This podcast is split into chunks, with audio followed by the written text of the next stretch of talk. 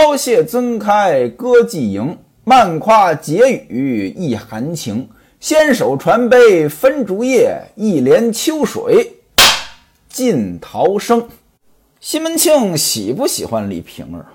有人呢在解读《金瓶梅》的时候，把西门庆和李瓶儿之间的感情呢解读成爱情，那到底是不是呢？我觉得不像。李瓶儿几次三番让西门庆娶她，一开始呢，西门庆要娶，吴月娘说了，说那花大要闹事儿怎么办？西门庆呢就犹豫了。如果真是爱情，这个地方犹豫值得不值得？那位说了，那谁惹得起流氓呀？哎，对，可能对于普通人来讲，这个犹豫呢也正常。可是西门庆他是恶霸呀，哪个流氓惹得起恶霸呀？但是西门庆就犹豫了。从这里呢，您看出来西门庆呢，其实，在李瓶儿面前挺自私的。咱们接着说，那婚期都定了，马上就要娶了，结果呢，西门庆出事儿了。此时的西门庆朝不保夕，保命要紧，就把这婚事儿呢给放下了。这个呢，倒也不过分，毕竟摊上的这是塌天大祸呀。真没准呢，人就得没了，所以这个事儿呢，倒也说得过去。但是你这事儿你解决了，那不应该第一时间就把娶李瓶儿的事儿提上日程吗？原来马上就要娶了，这个你出事儿了，你也没办法告诉他，这也能理解。那时候通讯不发达，但现在你没事儿了。你不得赶紧想着啊，我去找他，跟他说说情况，赶紧把原来的事儿办了吗？没有，西门庆花园呢接着盖，自己呢还是像以前一样到街上呢游手好闲，狐朋狗友，棉花素柳。那怎么就不想着李瓶儿的事儿呢？这是撞见冯妈妈了啊，这才想起来跟冯妈妈聊几句，而且还说呢，改天我去找李瓶儿。所以呢，种种迹象表明，西门庆对李瓶儿呢谈不上爱情。那有人说不对呀，谈不上爱情，怎么一听李瓶儿嫁人了，他就这么生气？其实呢，面子啊，不光有面子，还有里子。怎么呢？李瓶儿嫁给蒋竹山了，没嫁给他，他脸上挂不住，这是面子。再有呢，这里子也不行呀。西门庆自己就是开生药铺的，你李瓶儿嫁给别人了，还资助别人开生药铺，你什么意思呀？跟我竞争吗？所以西门庆就生气了呀，生气直接回家了。一进门就看见了吴月娘、孟玉楼、潘金莲和西门大姐四个人，干嘛呢？这四个人在天井当院跳马索。那位说什么叫跳马索？就是跳绳，在那玩呢。看见西门庆回来了，吴月娘、孟玉楼还有西门大姐三个人呢，都知趣的往后走了。潘金莲呢，没有啊？潘金莲是扶着亭柱兜鞋。什么叫兜鞋？就是提鞋啊。穿布鞋呀，很容易后边那个后边那个帮呢，它它它跟这个脚呢脱离了，你把它提上来。您看说书人，我就经常穿布鞋。我呢买布鞋呢，一买呢就买好多双。这布鞋它也便宜啊，呃，咱不说那名牌啊，呃，名牌布鞋呢也有很贵的，我买呢都很便宜，一买呢买个十双八双的。这东西呢穿着舒服啊，而且省钱。你一双皮鞋，呃，可能就千八的，那贵的还有啊。布鞋你买十双也没那么多钱。穿布鞋最大的问题就是这下雨不行。一下雨，啊，全湿了。哎，玩完，潘金莲没有跟那三个人一起往后躲一躲啊，扶着柱子提鞋。西门庆这带着酒气就骂说：“你们这帮淫妇啊，闲的，平白无故的跳什么绳儿啊？”上去呢，照着潘金莲就是两脚。各位您琢磨琢磨啊，这潘金莲估计都懵了啊！我招谁惹谁了，我就挨了两脚。踢完之后，自己往后走，也不到吴月娘房中去啊，往西厢房走。那儿有一间书房，在西厢房内要了铺盖，就在那儿睡了。而且呢，是打丫头骂小厮，这气呢就往下人身上撒。大伙儿呢一面是吓坏了，一面呢是莫名其妙，怎么了这是？吴月娘呢就说潘金莲，说你看见他呀，这个喝的这么醉，哎，你就躲一边不就完了吗？啊，你在他跟前晃悠什么呀？还在那提鞋，结果呢，啊，他是。蝗虫、蚂蚱呢，都骂了。那位说什么叫蝗虫、蚂蚱都骂了呢？咱们先说说蝗虫和蚂蚱。我小时候呢，逮过这个蚂蚱，有大有小，什么颜色的都有。我记得呢，小时候呢，我爸爸呢还会把那个蚂蚱呢放在火里烤，烤熟了呢给我吃。这个蝗虫，呃，我一直就认为啊，蝗虫和蚂蚱呢是一回事儿。蝗虫就是蚂蚱，蚂蚱就是蝗虫。但是呢，也有人说呢，蝗虫和蚂蚱呢，它不一样。蝗虫是蚂蚱的一种或者一类，这咱们就不较真儿了啊，就当一回事儿吧。这蝗虫这个东西呢，很厉害。你看少呀，它没事儿啊，也没什么危害。这要多了呢，就成蝗灾了。我没见过蝗灾啊，光在电视上听过报道。据说这蝗灾呢，谁也治不了。哎，蝗灾一闹，那粮食呢就别打算了。为什么管蝗虫叫蝗虫？据说呢，过去啊，这蝗灾厉害到什么程度，整个国家都得重视这个事儿，皇帝得亲自部署怎么处置。所以蝗虫叫蝗虫。那还有秋天这个秋啊。有一种说法说，秋天的秋为什么有个火呢？一个禾苗的禾加个火呀，就是到了秋天就得拿火把这个禾苗，当然了，秋天就不是禾苗了啊，就收割完的呃这个剩下的这些给烧了。为什么给烧了呢？让这蝗虫的卵呢给烧死了，不然的话来年有蝗灾。吴月娘这里边说蝗虫蚂蚱一块骂，什么意思呢？就是因为你在这儿。啊，在他眼前晃悠，所以呢，他连我们都骂了。您看啊，吴月娘不关心潘金莲挨没挨打，她只关心因为你导致我们也挨骂。其实您看潘金莲也挺冤的呀，挨打挨骂，这个也不是潘金莲招惹的呀，潘金莲什么都没干呀。啊，吴月娘，你不同情潘金莲，反而说，你看因为你我们都挨骂了。孟玉楼说呢，说骂我们也倒罢了，如何连大姐姐也骂成淫妇了？哎，真不知道他什么脾气。潘金莲，您想他委屈不委屈啊？他说呢，好吧，好吧，这一家人啊，就是我好欺负啊，大伙儿都在这儿啊，只踢我一个。哎呦，我也不知道怎么着，我也就是这贱命吧。吴月娘一听这话呢，哎，这话里有话呀，更火了呀。你什么意思呀？啊，那你刚才干嘛不叫他连我一块踢呢？什么叫你是贱命呀？啊，你你你，我还没说什么呢，你这倒好，夸啦夸啦的。你你的意思就我们一起呗？啊，恐怕你对自己的定位有问题吧？其实呢，吴月娘训他呢，这也倒不过分。怎么呢？这大老婆跟小老婆呢，地位他就是不一样的。啊，吴月娘有权利训潘金莲这帮人。潘金莲一看吴月娘生气了，那这个也不敢说什么了，赶紧哄啊，姐姐啊，我不是这个意思啊，哎，他呢可能有什么事儿吧，咱也不知道，就拿我撒气，对着我呢没来由的是连打带骂。吴月娘说：“谁让你在他眼前晃悠啊？他不打你，难道还去打狗？”孟玉楼说了：“说大姐姐呀，把这个手下人叫过来，咱们问问，今天他到谁家去喝酒？这早上出去还好好的，怎么回来变成这个样子？”不一时，把戴安呢就叫到跟前。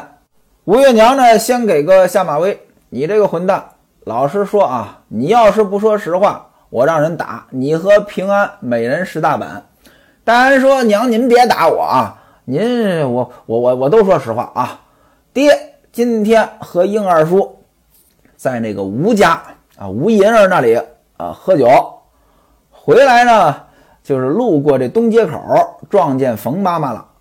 啊，那个冯妈妈说说花二娘呢等不了了，嫁了那个蒋太医了，因此上爹呢就生气了。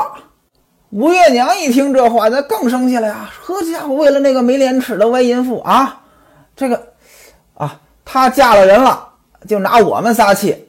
戴安那还拱火呢，说二娘没有嫁蒋太医，是倒插门的，把蒋太医招进去了。现在二娘给了他本钱。开了个生药铺，生意很好啊！当初我这事儿，我跟那个爹说过，爹不信呀。孟玉楼说：“说，哎呀，这要算起来，她丈夫才死了多少日子呀？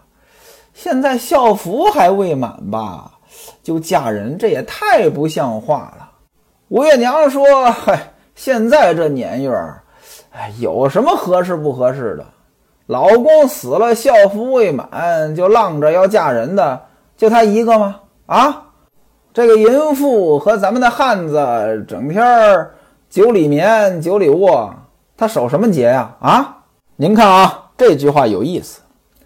如今这年月，今天咱们也经常说这话。哎呀，现在跟原来可比不了了。其实我觉得呀，这都是胡说八道。您看，古人也这么说，如今怎么怎么样啊？跟原来比不了了，什么人心不古呀？我觉得各个时代呀，他没有说今天就不如从前，也不知道为什么总有人怀各种旧，总觉得过去比今天好。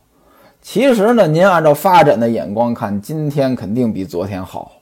咱呢，别没来由的怀旧。就拿看电视剧来说吧，老有人说，哎呀，过去的电视剧拍的多好多好，现在。啊，这么先进的技术，花这么多钱拍的还不如原来。您比如说那个《新白娘子传奇》，很多人都说这经典，现在拍不出来。您哪位真去看一看啊？把当年那电视剧看一看，那里边那布景道具假的不行不行的。只不过呢，当初的娱乐选择少，您就觉得它特别好，就停在您的记忆当中了。今天真要拍出来这么一个感觉的电视剧，我告诉您，您也看不上。不说别的，现在镜头里的大姑娘们要不开滤镜，很多人就受不了了。不是演员受不了啊，观众受不了，觉得这人，哎呀不好看。其实各位您琢磨琢磨，哪有像电视里那种皮肤细腻到那种程度的人啊？这这不可能啊！现在电视里的人一个个的皮肤细腻，长得都特别白，因此呀，咱们只能说啊，时代进步了，现在比原来好，不要没来由的怀什么旧，啊。吴月娘说这话，呃，看出来古人和现在人一样啊，总是没来由的怀旧。另外呢，吴月娘说这话杀伤力不小，怎么着？她说的是李瓶儿，可实际上呢？孟玉楼和潘金莲可都是孝服未满就嫁人的。孟玉楼还好一点，怎么着？孟玉楼老公失踪了，啊，失踪了。而且孟玉楼呢，嫁西门庆之前呢也没乱搞。潘金莲老公活着就乱搞，孝服之间也乱搞，这比李瓶儿那夸张多了。所以呢，哎呀，这话听了扎心。其实呢，孟玉楼也不该提这话，咱也不知道孟玉楼怎么就蹦出这么一句，引得吴月娘说了这句。结果呢，吴月娘说的这么狠，哎呀，这个大伙儿呢就没法说什么了呀，啊，就扫不打眼的就回去呗。接着说西门庆，西门庆呢就在书房睡了一晚上，第二天早上呢做了个人事安排，让陈静济和奔四。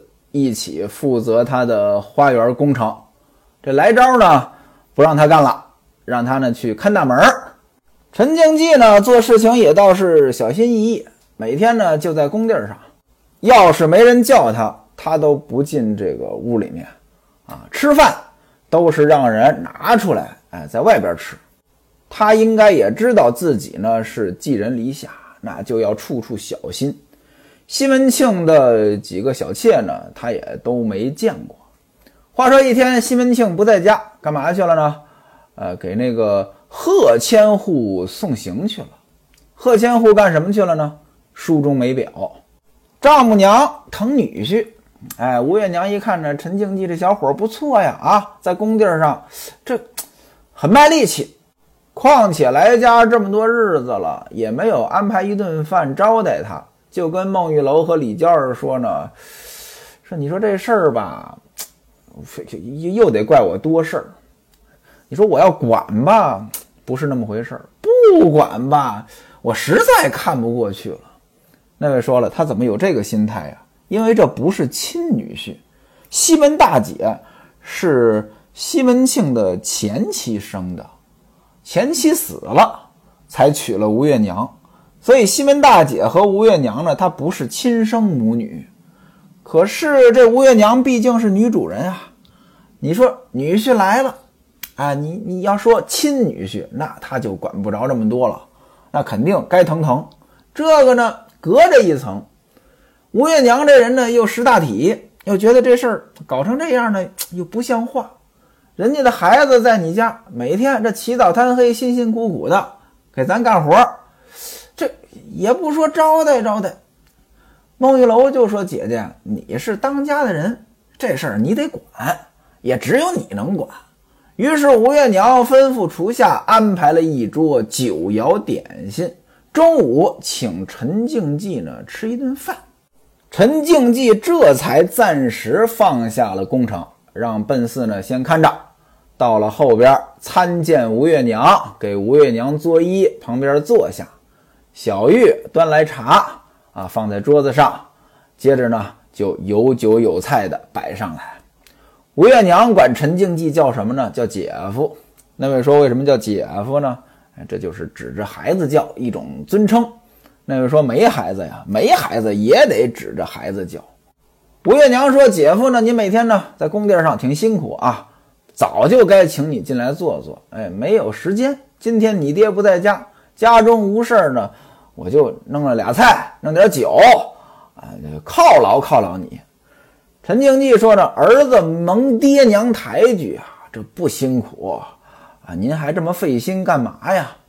吴月娘呢就跟他呢喝了几杯酒。吴月娘呢。就跟小玉说啊，把这个西门大姐也请过来啊，这个一起来吃。小玉说呢，说大姑娘呢那儿忙啊，等一会儿来。不大一会儿呢，就听见房中呢有人打牌啊，有打牌的声音。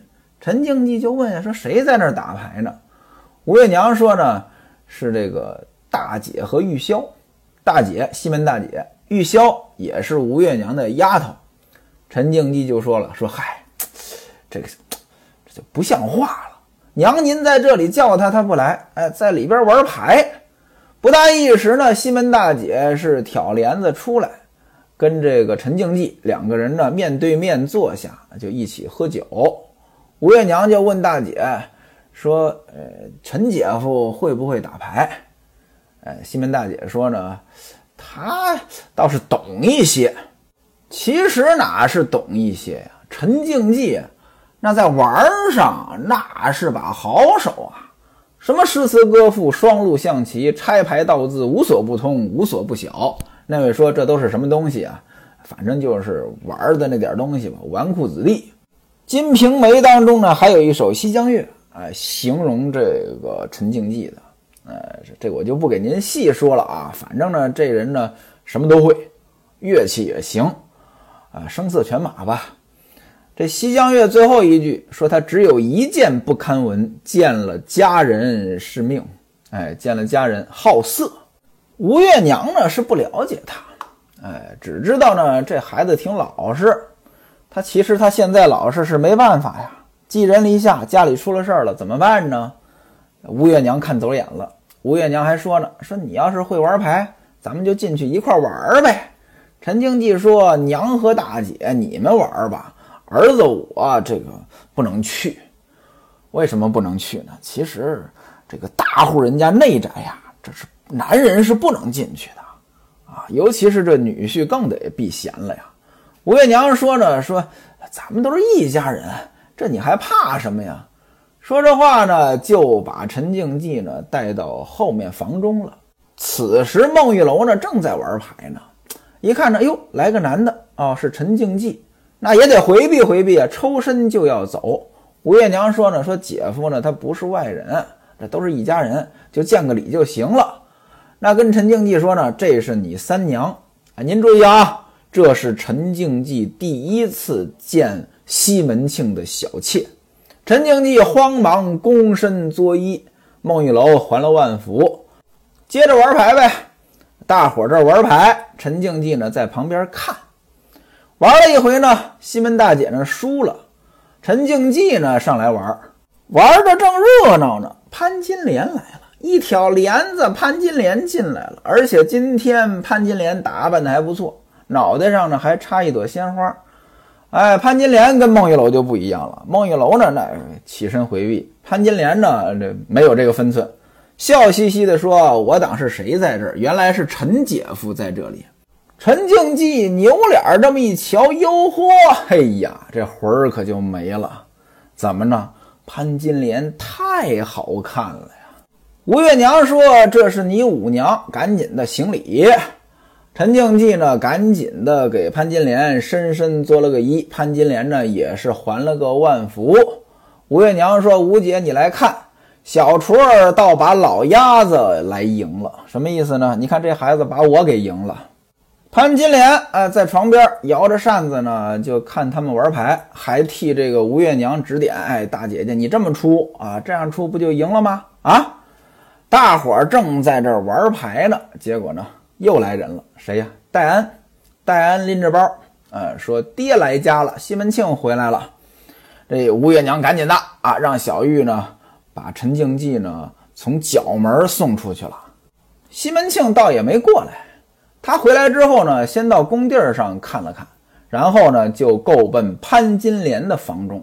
潘金莲呢慌了啊，赶紧的啊，给他把衣服接过来，说：“哟，你今天回来的怎么这么早啊？”西门庆说了：“说这个贺千户啊升职了啊，他现在是这个新平寨的知寨啊，大伙儿呢都去送他，给他送行啊，他不是来请我了吗？我也不能不去呀。”那位说了，什么叫知寨？寨，今天咱们一提寨啊，有这么几种意思：山寨，当土匪的山寨；山寨这个压寨夫人，就这个意思。另外呢，安营扎寨，行军啊，驻地，这就是寨。